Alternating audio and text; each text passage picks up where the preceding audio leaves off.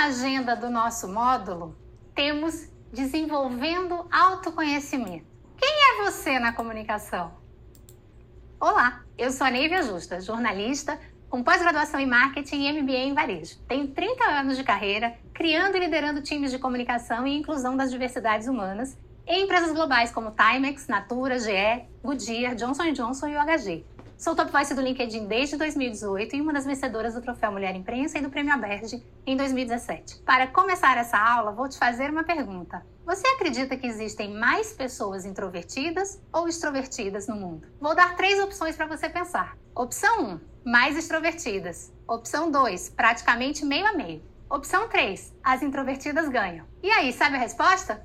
Se você respondeu que somos praticamente meio a meio, a opção 2, você acertou. Muitas pessoas acreditam que há mais pessoas extrovertidas na nossa sociedade, talvez porque os ambientes por onde passamos, como escola, empresa, sejam projetados para estimularem a extroversão, as ideias em grupo e a animação. Você já notou isso? Eu não estou aqui para defender um ou outro perfil, até porque não existe melhor ou pior. Como diz o nosso slogan do módulo, existem várias formas de se comunicar. Qual é a sua? Calma, até o final desse curso você irá descobrir. Mas você sabe dizer se é uma pessoa introvertida ou extrovertida? Jung, psiquiatra suíço e fundador da psicologia analítica, traçou as principais características desses dois perfis. Vamos conhecer? As pessoas introvertidas concentram sua atenção no seu próprio mundo interior, de ideias, memórias e experiências internas. Preferem ter seu tempo antes de colocar suas ideias para o mundo podem se sentir exaustas após longas interações sociais. Pontos de atenção se você se enxerga como uma pessoa mais introvertida. Às vezes acontece a situação, mas eu já disse isso antes e ninguém me escutou? Você processa bem as informações, pensa muito sobre o tema e possui evidências robustas, só que de forma introvertida. E com isso, nem sempre mostra ao mundo a sua potência. As pessoas extrovertidas direcionam sua energia e atenção para fora.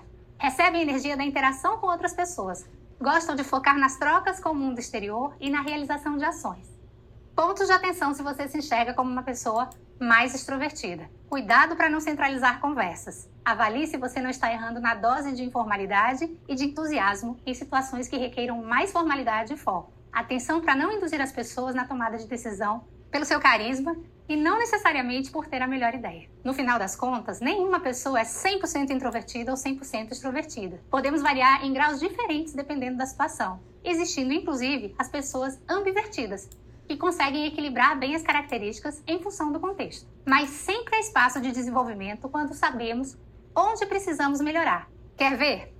Se você é uma pessoa extrovertida e quer desenvolver seu lado introvertido, aqui vão duas dicas. Trabalhe sua escuta, pratique a escutatória. Inclusive, para ativar essa habilidade, temos um curso exatamente sobre esse tema aqui no Conquer Plus.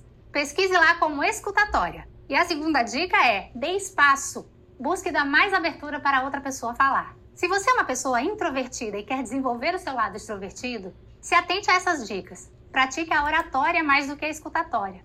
Busque se posicionar. Faça-se presente em momentos de troca, dando prioridade aos pequenos grupos de conversa para você se sentir mais confortável ao se expressar. Compreender melhor como agimos e por que agimos de determinada maneira se torna um recurso valioso e uma poderosa ferramenta para o nosso desenvolvimento pessoal e profissional. Confere então esse pulo do gato. Autoconhecimento é o caminho para você se tornar uma pessoa conhecida. O autoconhecimento e a autoconsciência te ajudarão a alcançar seus objetivos seja na comunicação, seja nos demais aspectos da sua vida. Se autoconhecer significa aceitar quais são as suas forças, suas habilidades, aquilo que você manda bem.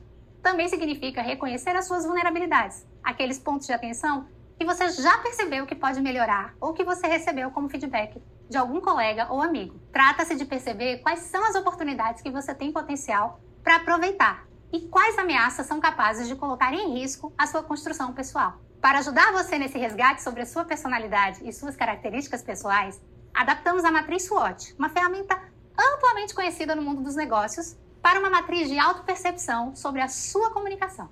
Vamos conhecer cada um dos quadrantes? Vamos começar pelas suas forças. O que você comunica de melhor? Qual sua característica mais elogiada? O que você já faz bem e quer manter? Qual seu maior diferencial na comunicação?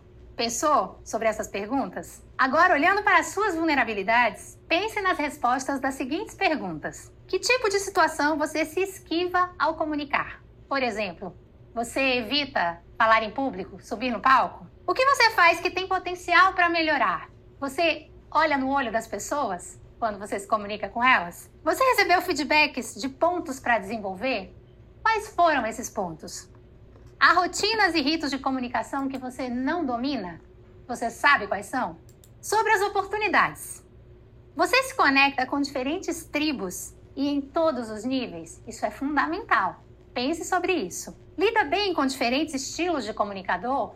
Ou você tem dificuldade de lidar com um determinado estilo? Você possui um bom networking? Isso é fundamental também para um bom comunicador, uma boa comunicadora. Seus diferenciais são percebidos? Se eles não são percebidos, você certamente precisa trabalhar nisso. E por último, as ameaças. Seu mercado valoriza competências que você demonstra ter dificuldade? Quais